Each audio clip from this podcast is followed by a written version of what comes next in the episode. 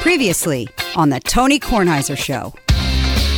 I think he speaks for a lot of people because when we get different voices, mm-hmm. people go, "Well, who's that? Well, what do they do?" Yeah. you know. Let Sean me- has contributed to our jingles. Did the Yep. Taxman song? Brilliant. wonderful. Yes, but it reminds me of when people were curious about Claude because they'd heard his name before, Yes, Claude. but they'd never heard him, and they all assumed. Claude, Claude went to Bandon, didn't he? Yeah. Yeah, Claude's playing golf in Bandon Dunes. yeah, he's a big golf fan. Yeah, Well, that's you know that's Yeah. good. But they didn't know who. Well, they thought he Claude was- didn't speak. they thought he was French. Oh. Because was His name is Claude Lisfranc.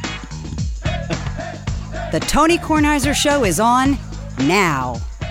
Alrighty then. I want to just give you the geography of the show today because it's a little bit different than normal. Michael and I are six feet apart, comfortably distanced at Uncle Benny's table. Nigel is in Queens, New York.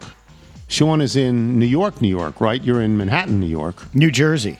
Oh, you're in New Jersey. Yes. So we have a lot of different people over a great stretch of area, and we'll see if the show works out. We hope everybody's connected right now, but we will see if the show works out. That is the geography. Let's get to the actual show. I took the dog out this morning, took Chessie out at about 6:15, and there was a lot of commotion because it's the first day of school in Washington D.C. It may be the first day of school where you are. I, I, I don't know. It's the first day of school in Washington D.C. and it is the first day of school for the baby boy Bootsy. What is what's the plan? You're gonna make me cry, Dad. Uh, yeah, uh, Walker starts kindergarten today. Yeah. uh, this is. I remember picking up the bagels today. I remembered last year on this day, Montgomery County's first day. So many of our listeners have probably already gone through this in the last two weeks. We've seen the photos, the back to school outfits. For us, it is uh, it, it's this it's this Monday the 29th, and we've had these visit days. We took uh, the bootster to go meet his kindergarten teacher on Friday. Right. completely shut down. Does the move where he goes behind dad's legs, uh, hands immediately around the thigh. But you then take him home to debrief, and he he loved it. He enjoyed seeing his classroom. He's already met one or two friends. We had a visit day on the playground. But uh, I think it's going to be a, a tough morning for for mom as she does the drop off. So I remember when Elizabeth went to school for the first time, and this was pre-K, not kindergarten. This was pre-K, and the school, Lafayette Elementary School, is about six blocks away from the house. And I took her to school and was ready to take her across the street into the school when she said, I'm good. I'll take it from here. that was the end of that.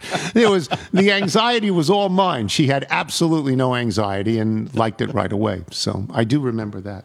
So good luck with the baby boy. And uh, it is the first day of school is you know not just the first day of school for him as the first day ever of school, but the first day of school for everybody, even high school seniors, is exciting. It's exciting, and it, it, it it's the end of summer. Labor Day is not the end of summer. You know, September 21st is not the end of summer. First day of school is the end of summer, right? Yeah, and it's it's new routines for all of us. You're going to see this with um, with after school pickup, with with that evening commute, and for us, we were so protected with the age of our kids over the last two years, just because they're going to a small neighborhood preschool, and this is a larger. I mean, it's a it's a K five pre K five, and this is just sort of uh, you have to get used to these larger situations. I mean, this is a school that's not masked. There's no vaccine requirement. We're comfortable with where our family is, but uh, Yeah. it's just it's it is that new beginning. So over the weekend, I did nothing. Um, I can't play golf because my course is closed. I can't play with Alan because Alan was out in Delaware. So I did nothing. I just sat around and I did nothing and I watched a lot of television. I watched the golf and I watched the Nats. I made sure to watch the Nats. The Nats, not yesterday, not Sunday, but on Saturday, they get everything they can possibly get from Paolo Espino. Paolo Espino is their best starter, which is a sad commentary on the Nats because he really should be, at this point in his career, a long reliever. They take him out of a game. I think it's a 1 nothing or a 1 1 game. They take him out with two on, and they bring in a guy named McGee. I've never heard of this guy. Don't know who he is. Don't know where they got him from. McGee gives up two home runs in the inning, and they're losing five to one at the end of the inning. I read that McGee is 36 years old and has been in the majors for a long time. What in God's name are the Met, the Mets, the Nats doing, bringing in somebody a stopgap 36 year? Develop your pitchers. This guy's not going to be with you. Develop your pitcher. So this made me very, very angry. As a 36 year old, I take that personally. Well, but you, if you know, he's at the end of his career, and he shouldn't be pitching for the Nats. Yeah. They should be pitching people to see if they have any ability. Yesterday, though, yesterday the Nats broke their streak at 43 straight games of not having a starter win the game. Let me go through this very specifically. That doesn't mean they lost 43 straight games. It doesn't mean their starters lost 43 straight times. It just means that for a variety of reasons, one being that a starter didn't go the full five innings.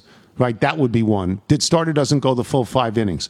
Another situation being that the starter goes five or goes six, has a lead, the lead is lost. The starter doesn't get the win, even if they get the win. Again, they're not 0 for 43 at this point. But what they are at this point is no starter has gone at least five innings, left with a lead. The lead has been sustained, so the starter wins. That was finally broken yesterday, and it was broken by the right person, Patrick Corbin, who's had a terrible, terrible year and had given up the first two runs of the game. They were down 2 nothing early. He's had a terrible year, but he's gone out there every time. They sat him down once. You know, my position was they should have sat him for the whole year so he wouldn't lose 20. He still can lose 20. He still might lose 20. But he got the win. When he left after six, they were up three to two.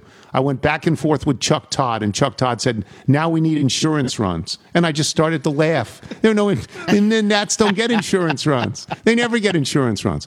But didn't. But now they've snapped. That's the longest ever in the history of baseball. Forty-three straight games without a starting pitcher winning. Yeah, that is that is a fortune for you. Uh, yeah, he is the right person for that. With so many good series this weekend, I can't believe you just gave so much time to the Nats breaking that streak. You got Braves cards. You have the Phillies who look like they're now a sure lock, even with that loss uh, to Cincy, sure lock for that one of those wild cards. Still don't know what the Padres are doing, but yeah. Let's focus on the Nats starting pitching. Well, I mean that's you know I somehow strangely the Blue Jays getting that. swept. and I watched a lot of the golf. Um, you all know my position on the golf. I don't like the structure of the tournament. I don't believe that anyone should get strokes. You know, after X amount of tournaments all year, to give Scottie Scheffler 10 ahead of half the field is ridiculous. Scheffler played very well for two days. Other people were close. Schauffele was was very close. Im was close. McIlroy was close. Rahm was close. Justin Thomas was close for a while. And then yesterday, Scheffler was bad. Let me just say this. Uh, Michael and I have had this conversation. I believe that people usually win tournaments. I believe there are occasions when people lose tournaments, but mostly I believe people win tournaments. And McIlroy played well yesterday and played well the entire week. This was a case, I believe, Michael, where Scheffler lost the tournament. I think he was three or four over on a Sunday. He's the number one player in the world on a course that people were eating up. He should never have been three or four over. And I believe that McIlroy won the tournament. So it's an odd situation for me because I cannot say one takes precedence over another. Yeah, I totally agree with you. And I think that's a product of the format that goes into this. Again, this format is changing. You're not going to have that staggered start. But if you're looking at the way they're handing out strokes, Scheffler looked like he needed them uh, coming through that Sunday yesterday. His short game kept him kept him right there at the lead until McIlroy made that huge birdie putt. I think it was on the 15th. The one that curved from left to right at the end. And then McIlroy putt. clanks it off of off the flagstick to be able to save par on the very next hole. I look at and this- then throws it off the tent on the last hole. Yeah, gets a favorable drop. Um, Yes, he does. so look, this is a tournament that unfortunately is about collecting paychecks. You look at Will Zalatoris, who's injured, who gets five hundred thousand dollars for finishing in last place, and unfortunately, you don't get to watch a lot of the golf. The most meaningful moves as you're looking. So McIlroy gets what eighteen million dollars for that. Second place gets The six. Jay Monahan is so happy that Rory McIlroy won. Rory McIlroy is the most articulate spokesman for the PGA Tour, though he is not born and raised in America. Yeah, and, and with- he's their backbone. And with Tomorrow Sports and with TGL, the Monday Night uh, Golf League, he's basically a full A billionaire. uh, a full partner of all this. No, so you start looking at these uh, these players who are moving up. Max Homa made a huge move and it nets a couple million dollars. They probably you don't get to watch any of this golf because you obviously have to focus on, On that the- final the group. leaders, yeah. But in terms of the shifts of what this tournament means for players, it's those it's those you know three through ten where you're seeing these huge seismic shifts as to what one putt looks like. Scheffler's last hole, he has to scramble to save par. That five footer ends up being worth uh, three quarters of a million dollars. That's, this is the one. what the yeah. tour is. So this is the one tournament like that, but this is sort of what the Saudi tour is all the time. It's just a race for money. The Saudi tour we expect will announce today that Cam Smith is joining, and maybe that Harold Varner III is joining. Harold Varner III, a black American golfer going to the Saudi tour, would, in my mind, be a big loss for the PGA Tour. In my mind, they're both both very big losses in terms of Cam Smith. If you net the number two player in the world who has one of the biggest wins that we've seen in the last couple of years in that historic 150 Open. Open, Yeah. and you look at McIlroy in many ways, what he was not able to do at St Andrews, he was able to do uh, yesterday, which is convert those birdie looks and take advantage of what his length was offering. Ball speed yesterday in the back nine, he was touching mid 180s. And if you look at what he's doing with that frame versus when we saw DeChambeau go through his transformation, that's unbelievable. Even Max Homa was tweeting about it, I think, before their second round where he just wanted to watch Rory hit bombs. so you're a pretty good player. Like you're a good golfer. What is your ball speed? uh, that's a very personal question, It Dad. Uh, I would say this the, the tour average would be Mine's about fifty. Uh, you're cracking probably 135 to, you know, when you're younger, maybe into the 140s. I would say this a very good high school golfer is going to be able to touch the mid 160s to 170. Uh, 180 gets you into elite territory on the PGA Tour. To get to mid 180s uh, is, is, again, unbelievable. So you look at tour averages, maybe 166. I'm a little bit below that. And by a little bit, I mean a, a, a decent percentage below that. Right, but you're still a good player. Sure, I, I like to use the ground right now to get uh, to get back to my closer distances. What does ball speed mean? What does it mean? Like, excuse me.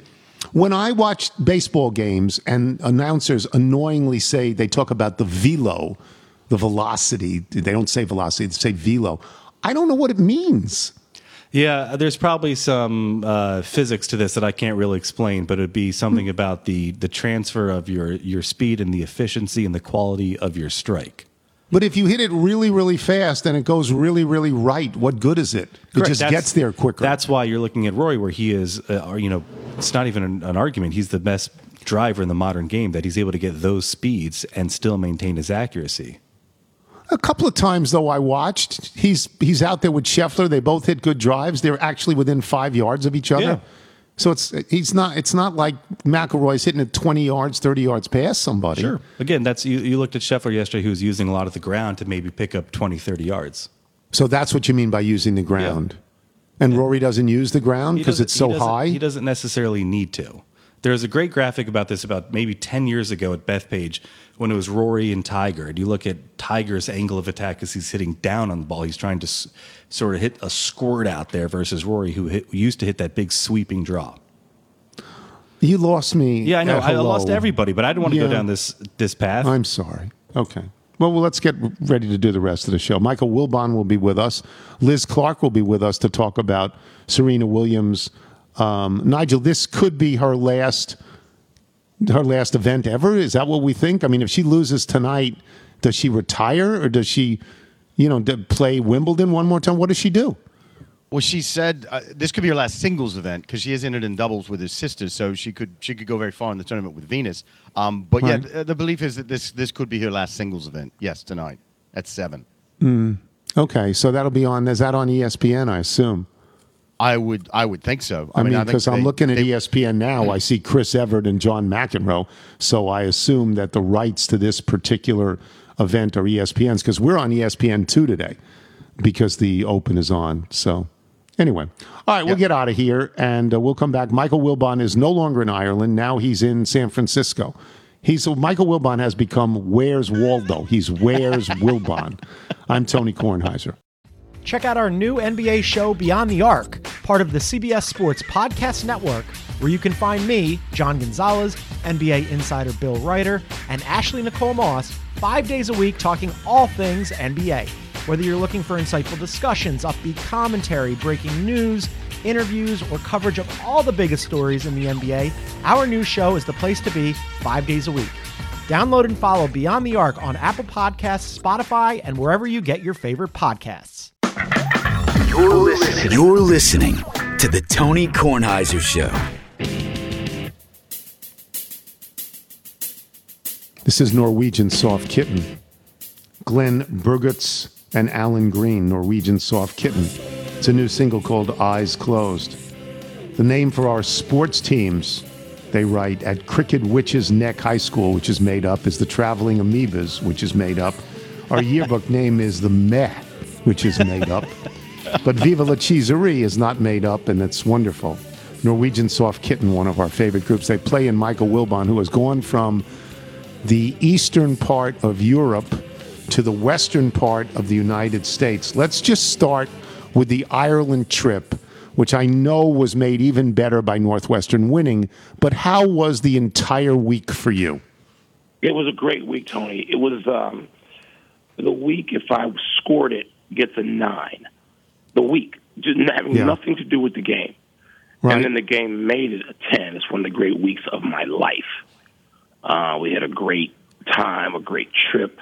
You know, I played a couple of just otherworldly golf courses at Adare Manor and Ballybunion, and um, to play a, to play Ballybunion and get like largely a sunny day. But you know, Tony, the temperature in Dublin was like seventy, and then you go out to the golf course eh, dressed because it's seventy. Right. And the moment you open the doors of the car, you know, oh my God, I've made a mistake. It's 53 and the wind is blowing 20 miles per hour. Oh, And yeah. all of a sudden you're you're you're having, you know, Saturday at the British Open. But it was it, uh, um, just an extraordinary, extraordinary place and experience. And uh, I want to go back when I am physically stronger and better and not just recovering from this foot surgery. I want to go back and do it again. Uh, but that was extraordinary.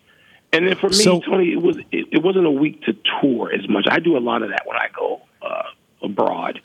But this was a week that I had a lot of things that related to school business, and I'm a trustee, and that's you know that's not a surprise. I knew when I went there were a lot of meetings and things I needed discussions I needed to have with various people.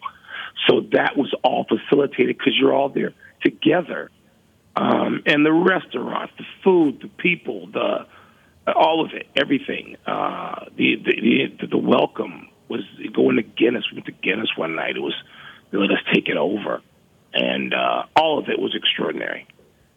Yeah, the, the people who go to play golf for a week in Scotland or Ireland always come back with the same story. They say that it was beautiful for 20 minutes, then it was 90 miles an hour, and then it was rain, and then it was beautiful Yeah. again. And they are constantly layering and delayering. You Yeah. hear this. You hear this from everybody.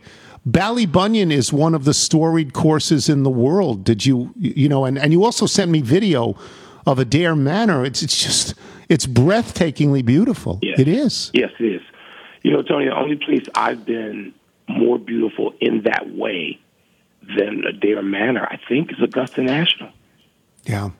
And there's going to be Yeah. a, a Ryder Cup in a few Yes. years, in 27 maybe. So at, at Adare Manor, I'm look, I'm going back there before that. I, I just, it's you know, um, never been any place like it.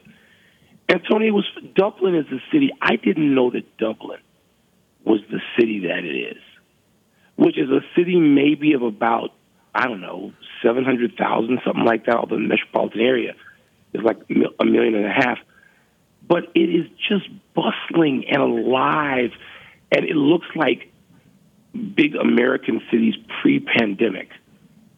Like the taxis are everywhere. People are out at night late. There clearly is no crime.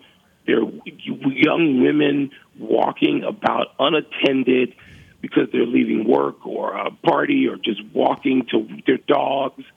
And you're like, okay, this is encouraging. This is great um, like I said, great restaurants. It just had a feel to it. It was like New York City.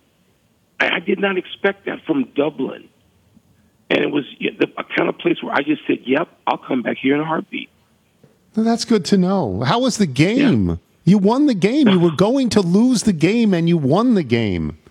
This is um, the most satisfying football win for me that I've attended. Now, I've not attended all the big wins. I, I wasn't there back in '95 when we beat Notre Dame and Michigan on the road back to back. I wasn't there for that. Well, I guess Notre Dame was at home.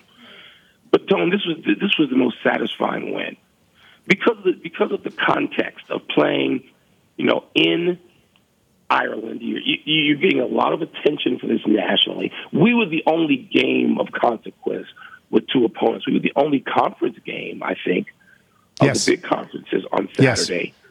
And so you have all this build up. Nebraska had beaten us 56 to 7 last year, 56 to 7.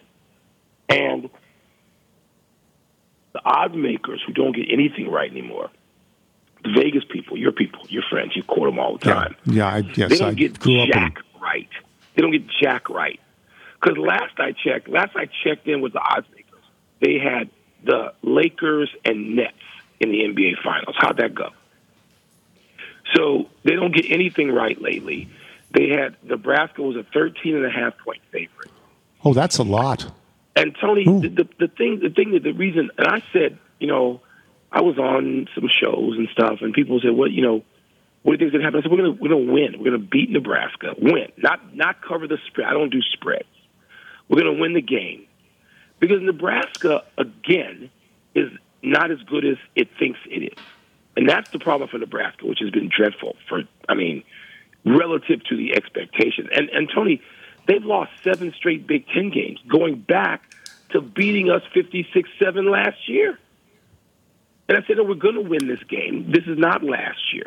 We're not a kind of situation where we're going to be great every year. Two years ago, we were great. We got to the the, the Big Ten championship Big Ten game. final. Scared the Yeah. hell big, scared the hell out of Ohio State as people remember. So I said, no, no, we're we're we're, we're going to win.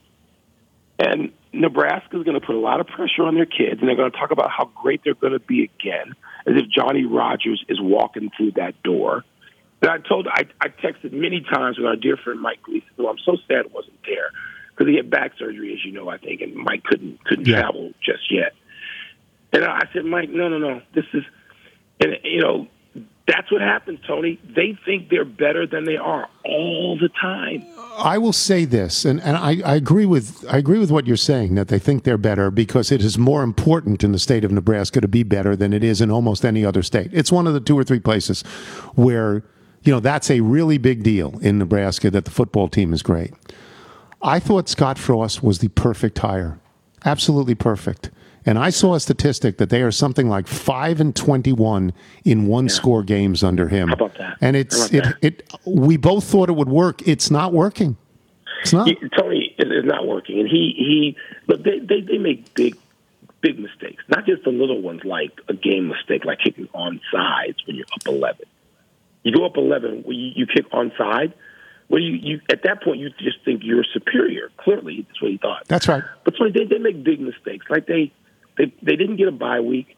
They they play Saturday, and they play hmm. against North Dakota, a team that is I know is Division two. They still they could beat them, and they they their kids they got on the bus and went straight from getting a loss like that to the airport to fly back to Omaha or Lincoln, and they didn't they didn't they don't get it.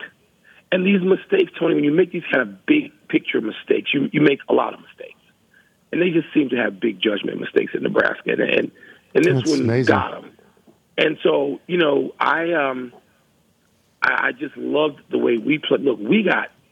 I told you before. I said I don't know how good we are this year. I think next year's our year. Like two years ago was our year, um, and four years before that was our year. We can be good like that. We're not going to be. We're, we're not going to be like the other Power Fives. Our conditions, our circumstances are different.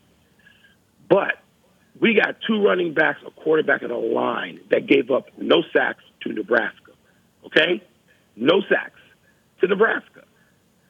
And we got two running backs who had like 250 yards together, and a quarterback who threw for three 320. We can play. Now we play Duke next after a bye week, and we need some revenge against Duke. I I, I know it's Duke. It's Duke football. It's not like Mike Krzyzewski's walking out there.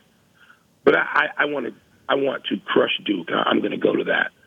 Okay. And so it was a it was a big deal in a lot of ways. Tony, the stadium they have in Dublin, my God, beautiful. And all these soccer stadiums and rugby stadiums that have been built recently around the world because they host soccer and rugby. They don't host, you know, our football. And Ireland is fascinated with college football, which is a, a weird dynamic, which I won't get into. But I did explain that to you, I guess, via text. You did. You did explain it last it's week. all it's worldwide fascinating. And uh, in the Sunday uh, Sunday Times yesterday, there's a picture on the front A1 of the Sunday Times in Northwestern and Nebraska. So this was for us, for Northwestern. It, you know, look, we're still a little school. I get it. We're in the Power Five. We're in a conference that has more ambition. Kevin Warren, the commissioner of the Big Ten, was taking a lot of heat from a lot of people as he was elected commissioner. He ain't taking heat now. How's it looking now for the Big Ten? Looks pretty damn good because this guy Looks is good. brilliant. He's a he's going to be a great commissioner. He's already he's already that.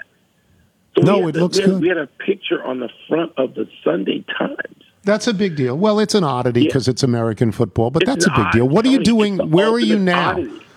I'll get you I'm out of here on uh, this. Tell people where you are now and what you're I'm doing. in I'm in I'm, I'm in uh, Palo Alto, California. We're very close to it. Menlo Park, an unbelievable resort, Rosewood. Uh, These things have popped up and they're fabulous wherever they are.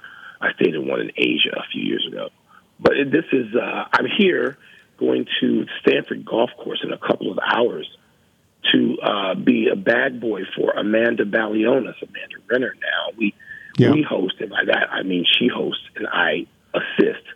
I'm like the Carol Merrill of uh, of, uh, of of of Steph Curry's wonderful golf charity event. Yeah. And. I've done this a few times now. And Steph said to me a few years ago, I- "I'd love it for you to do this. I'll send you a ticket." I'm like, "You're not sending me anything. I'm happy to be there." And this is Steph Curry and his wife. They do something. You know, people people can sit back and they can say, "You know, yeah, Steph Curry. He's not." You know, the media loves him. They painted him as this and that. Steph Curry and his wife have a foundation. It's called Eat, Learn, Play. Okay, and they what they do is one of the things they do. They, they, they raise money for people to eat. You think that's essential in the world to eat for people who can't afford it, and they they, they distribute millions of meals to people who can't afford it, and that is why I've said to Steph Curry, I will be there. And he said, You can't get there from Ireland. Don't be stupid. I'm like, Yeah, yeah, yeah, I actually can. Because of Google, Tony, Google's European headquarters is now in Dublin. And because of Google and other, I mean, again, Dublin is a place that I had no idea. Dublin is European headquarters for a lot of big time international businesses, high tech and tech businesses. They're non-stops, which was 10 hours and a half yesterday from Dublin to San Francisco. But so I did that yesterday. I left at noon, left Dublin at noon, got here at 3.30. Uh, immediately slept because I, I my body's all screwed up. And I don't jet lag Yeah. doesn't affect me normally historically, but this is like you and me coming from Korea in 1988. If you remember what that was like. I fell asleep at the kitchen table. My head Yeah. went down on the kitchen table. That was it. I fell I fell asleep at the at the check-in desk at the front desk. of this resort. I remember that. Yeah, just that was it. They had to carry me to my room. So that event that's sponsored by Workday will be later. This well, in a couple of hours. Actually, you start these events very early at the Stanford Golf Course. Good. And this is what Steph Curry and his wife do. So people, you know, and I, and I, I- I don't want people, you know, I, I've done this a couple of times in my life for a new generation of people. This is not like me and you doing this for people that, I mean, Steph is, you know, still, he's, he's an old basketball player. He's 30, what, three, 34. He's a You know, kid. LeBron did this. LeBron had one of these where LeBron basically paid for an entire university of kids' tuition at the University of Akron. And he said, you know, I'd love it if you could be there. Yeah, I'll be there with bells on. And so, you know, there's people look at these guys as players and they want to debate who the GOAT is. And it's fine. Fine. Steph Curry and LeBron James do things that matter to the world, to people's lives. They make people's lives better. And so wherever Steph Curry does that, I, I, I'm I'm signed up for that. And I, Okay. I'm happy. Well, to do it enjoy- enjoy here for a yourself. couple of days. Yeah. Enjoy yourself. I'll see you next week somewhere down the road and give my best to Steph Curry. All right. We'll Be do. good. We'll do, Tom. All right. Michael Wilbon, boys and girls. We'll take a break. Liz Clark will join us. I'm Tony Kornheiser. This is the Tony Kornheiser Show. Tony Kornheiser Show. This comes to us from Cade Backus, who writes Five months ago, I was lucky enough to get my first single played on this fine pod. At the time, I was planning to release a new single every two to three weeks, but my busy life as a homeschool dad, traveling performer, excuse me, traveling performer, marathon runner, and binge drinker set me back a few dozen weeks, as it would, I add parenthetically. Being a traditional country singer songwriter, I figured I should write a good cheating song. Then I remembered I'm terrified of my wife, so I wrote a kind of cheating song. The result is this ballad called The Best I've Never Had. Lastly, despite my best efforts, the love of athletic competition passed on to me by my own high school football coaching father have not transferred to my two homeschooled daughters, so I don't envision any name, image, or likeness deals in their future. However, I do occasionally get them to ride skateboards at the park while I run. If you're willing to Venmo me five bucks for a beer, I'll gladly scroll TK Show across their safety helmets with a Sharpie. Ask Michael how to Venmo. That's Kate Backus. This is the best I've never had. And Michael, if people want to, like Kate Backus, want to send in their original music, how do they do so? Send us your music by emailing it to jingles at tonykornheisershow.com. I'll look for the QR code on the bottom of that email. You should do that. Yeah. And we can Venmo people, whatever Venmoing Careful is. what you offer. Yeah, I don't really want to do that, I suspect. Liz Clark joins us now. She's in New York. She wrote an enormous piece yesterday, really a long piece on Serena Williams, in which you, Liz, gave her you gave her credit, but also quoted John McEnroe and Chris Evert and Paul Annacone praising her as you know uh, uh, what they say she revolutionized i mean if chris evert says it for god's sakes she revolutionized women's tennis can you explain that Yes. Um, first of all, good to talk to you. Thanks for having me, Tony. Um, the the point they were making, and that I was trying to make in turn, is that she doesn't just leave as the the player who won the most slams in the Open era. She leaves a game that is forever changed because she competed. So first, inside the court, you know, it's the power she brought to the game, the power of her ground strokes, of her serve. Um, it really forced other women to up their game. Um, you know, we might remember an era where Justine Henin, you know, uh, other, you know, physically smaller players with a, a, a lighter touch. Although Justine had, had a pretty did well against Serena, but it, it just she she introduced a power that just set a higher bar. Um, so, and then I think she also introduced a, a competitiveness, an absolute determination, and the full range of emotions behind this competitiveness that women didn't traditionally show on a tennis court. I mean, Chris being the archetypal, you don't express your emotions, you keep that bottled up, right? But that it's it's okay, and it might even help you if you scream and roar and stare down and you know do whatever you need. She made that uh, okay for all women to do. Um, I think because of uh, you know the fact that she is black, that she came from, could not have come from a more different sort of pipeline to the top ranks of tennis. Not only Compton, you, know, taught by her parents, um, but really took no part in the traditional junior ranks. It completely blew open the notion of uh, who can play tennis, who can who can dominate tennis. That this sport can be for for you. You don't have to be uh, a, a silver spoon uh, country club uh, child. And you know, money.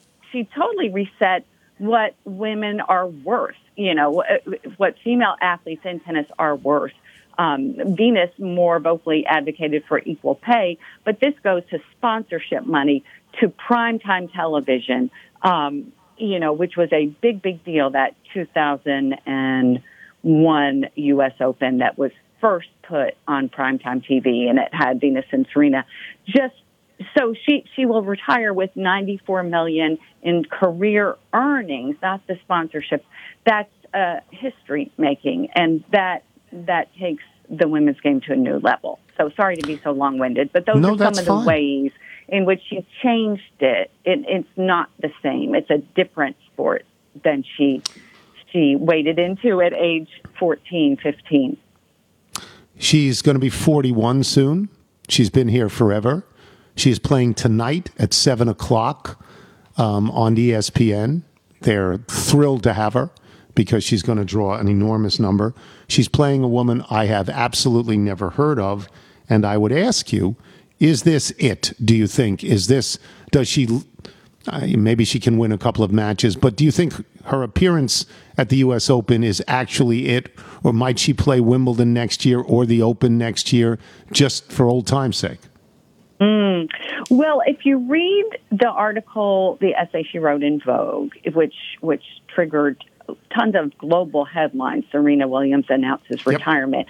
She doesn't put a date to it. It's not explicit. She leaves wiggle room. You know, she speaks about um, transitioning away from tennis. So, and then just this week, she announced that she'll be playing doubles with Venus here. So, say she could lose tonight that inter singles campaign, but she'll play on in this tournament in doubles for a while, maybe till the end. Um, if she gets past this first round, she sadly plays this, likely plays this number two seed in the next round. So that would be a much tougher lift. But I am not sure that after her singles match, last singles match, her loss, whenever it comes, I don't know that she's going to put clarity to it, absolute definitive clarity to it. I mean, why would she? Um, I, I feel like this would be her last U.S. Open. Yeah.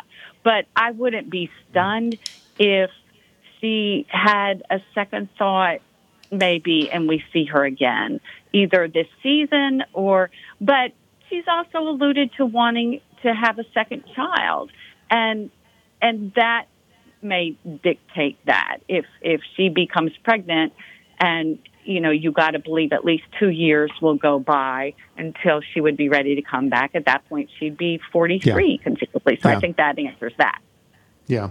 Do you expect her to win tonight or lose? I think she'll win. I mean, I, you know, her last match was a loss to Raducanu, in which she did not play well. Um, Raducanu won because she kept the ball in play long enough and for an error for the most part. Um, so that was not impressive. That made me think, boy, Serena could not make it past the first round. But you know, this is a champion. This is New York, and, Yep. and she has been working hard. And her opponent is ranked 80th in the world. Um, I, I don't believe she's ever played Serena. It's it's just there are too many factors. I, I think Serena is going to rise like a phoenix, you know, and I think she will win this. But uh, we we can't say enough about the the New York crowd and the electricity that I know you're familiar with. That that is through the roof for really exceptional moments, whether it's Connors' resurgence at age 39 or, you know, what was uh, Agassi's last match or, you know, any time Venus and Serena played years ago, Serena plays, it, it's, it's just, you'll, it, it might come across on TV, but not as much as sort of sitting there. I, I think she'll win. Sorry. I agree with that. I agree with it completely. Is there a second act that you know of with Serena? Is there something that she wants to do next that you expect her to do next? Well, it's certainly she can choose from a vast array, and she's not telegraphed it. I mean, she she is uh, kind of an entrepreneur. I, I don't mean that. I shouldn't say kind of an entrepreneur. That's but I mean she has launched some businesses. She's an investor in some things.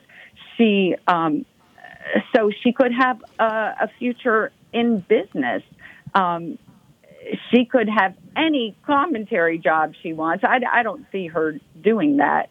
Um, I, you know, Nadal basically pleaded with her to stay involved in tennis. You know, in, in the sense that the sport is better when the champions stay connected to the game. So she can write her ticket. Um, but she loves her daughter. She loves being a mom, and that may you know, family may come to the fore, as family has always been important to Serena and Venus. Um, that may be her priority, but the you know the the wide world is open to whatever she wants to pursue more than I think any athlete I can name. I will get away from Serena with the what I think is the other headline of the tournament. Novak Djokovic didn't show up. He's Right. not playing. He got booted out of Australia. He hasn't won a major all year. He's still one behind Nadal, and he has no chance to catch him this time because he's not there. I don't like Djokovic. We've gone through this a million times, but gosh, I I sort of admire the fact that he's willing to stand by whatever principles he has and give up what could make him the greatest player of all time statistically. How do you feel about that? Um, yeah. So let me just say, uh, uh, Novak did win Wimbledon this year. Um, Oh, I'm sorry. So- right. I, I apologize. Yeah, but he's still so- one but just- behind. He's Oh, yeah, yeah, yeah, yeah. Yeah. I mean, uh, and so he's at 21. Nadal Nadal's is at 22. 22. Um, so the only Grand Slam he contested this year, he he won. no, he did not win the French. He contested the French. Sorry to be Okay. un- unclear. Um, But that's right. So, because he didn't he get beat by Nadal in the. French. Didn't Nadal Yeah. beat him in Yes. the French, right? He sure Yeah. did. He sure Yeah. did. And Nadal was not well. You know, was really laboring uh, with an injury. Um, but but Djokovic had not had as much match play. Um, be, be, so, I mean, here's the deal. I there there may be a year or two's difference between them. Djokovic is younger. He has had fewer injuries. He doesn't punish his body to the extent Nadal does. So I see his career lasting longer than Nadal. I do think he still will finish with the most majors if that's the metric you care about. Um, he took himself out of this U.S. Open, but was going to be taken out of it anyway, be, not because of U.S. Open policy, but you know it's U.S. immigration or customs. Right. Sorry, I'm saying the wrong thing, but he would not be allowed in the country as an unbacked player. So, in terms of empathy, sympathy for Novak not being able to compete at Australia and here, I have next to none. I mean, just because these are his choices, and he is a super smart guy. He has made the choice to not be vaccinated. He has affirmative reasons why, for him, it's a risk he doesn't want to take. You know, he feels he is better off not putting this stuff in his body, whatever is in the vaccine. And I absolutely respect that. Um, and and I think his sacrifice in doing so is is pretty profound. It's it's it's way more than you and I risk in some That's ways. right. I mean, it, right. we're not defined by by being the greatest in the world at a particular sport. So the calculus is clear to him, and he is a smart guy, and he's a grown up. So on those bases, no, I don't shed tears for him for missing this. Um, I, you know, I can certainly quibble with does it make sense? Does this policy make sense? You know, if the CDC is saying loosen up on COVID, you know, why is this policy not really in sync? That's a whole different conversation. Um, and and I think the the other men in the tour either think this is a stupid rule to not allow him to play or think it's lamentable. I mean, a few will say, yay, that's one less guy I have to go through. But, you know, Nadal was very clear. It's all the best players should be here. I'm sorry for him. Um, but uh, I don't know if I've even answered your question. I think you But it have. is the biggest story on the men's side, and it leaves the Yes. men's field wide open. Yes. Thank you. Enjoy yourself. We will talk to you as the tournament goes on, if that's okay. Yeah, of course, of course. Um, you guys take care. Great to hear your voice. Liz Bye-bye. Clark, boys and girls. We'll take a break. We'll come back with email and jingle. I'm Tony Kornheiser. You're listening to the Tony Kornheiser Show. The Tony Kornheiser Show.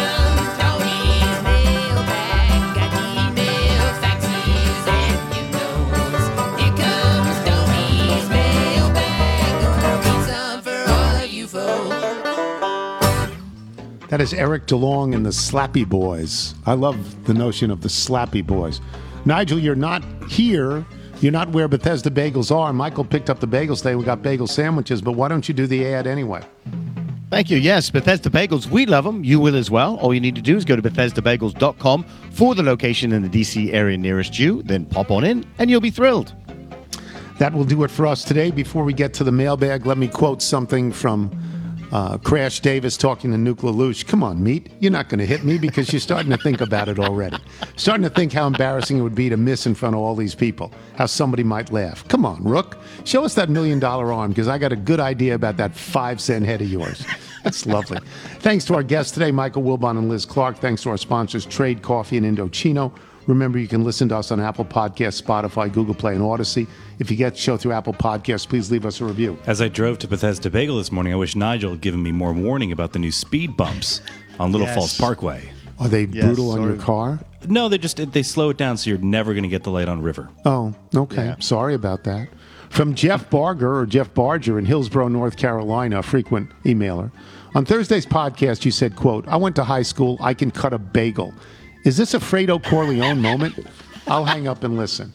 From Jason Smorol, the general manager of the Syracuse Mets, who's been a fabulous contributor lately. He writes, From a promotion no one knew about or cared about, we now have started quite a thing.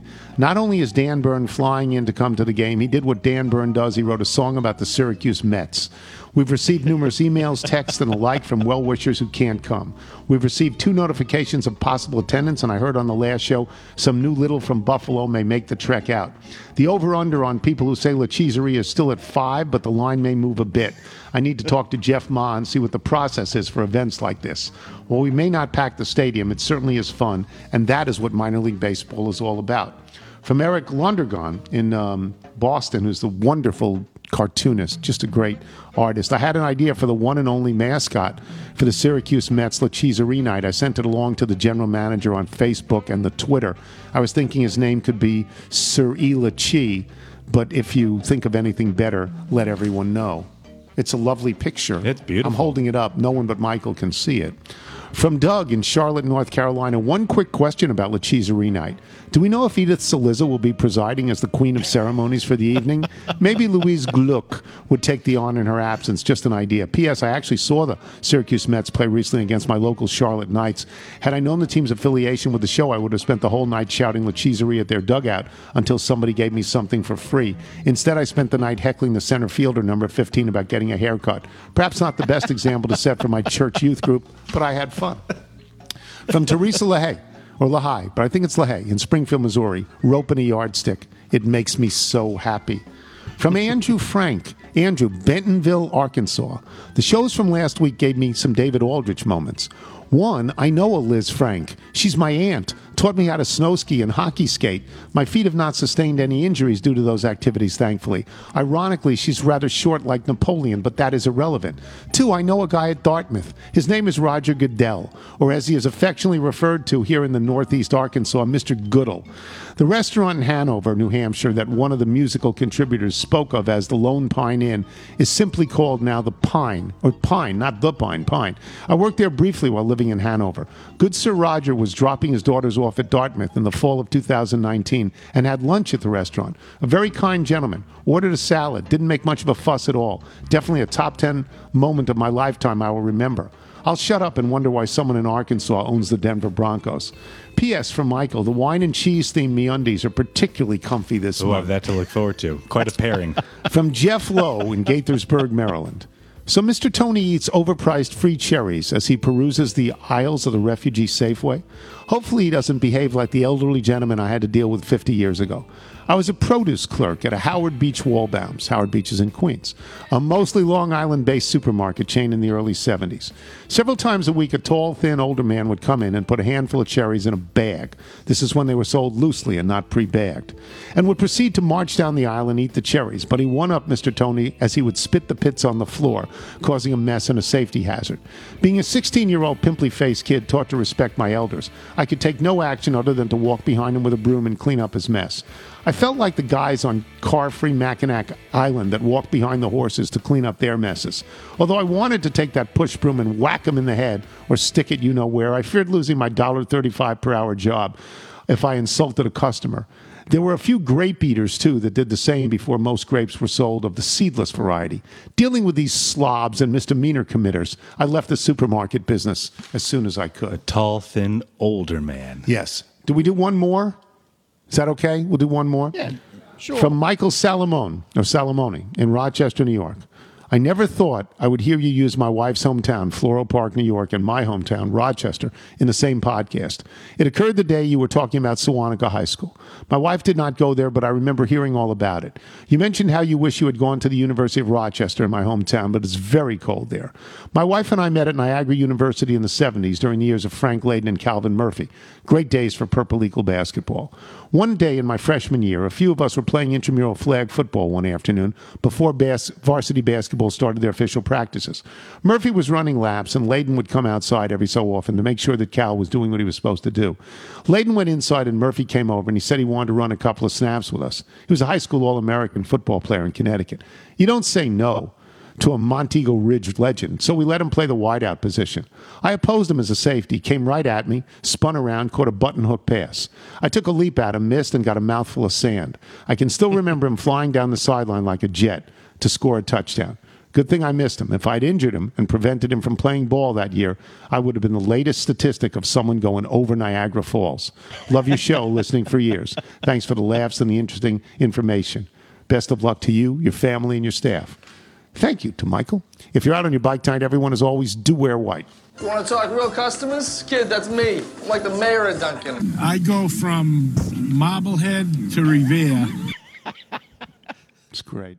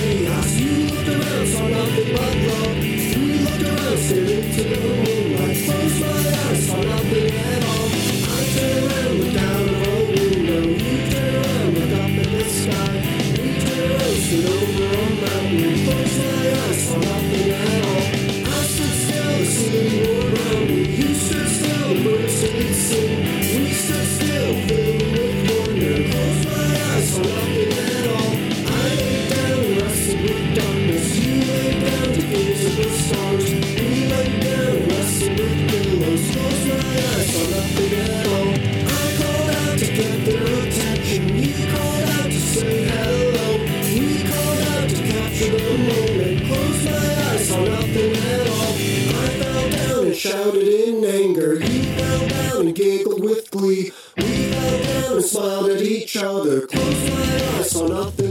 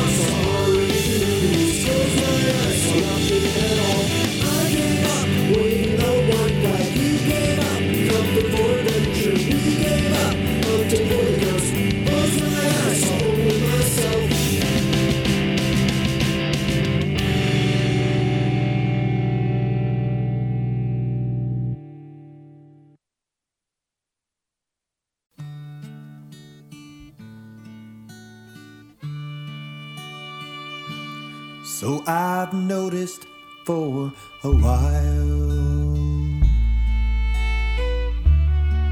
The way you look at me and smile, you roll your eyes and twirl your head, start to laugh like you don't care. and it makes me feel I'm worth every good thing on this earth. To know a woman such as you can feel for me the way.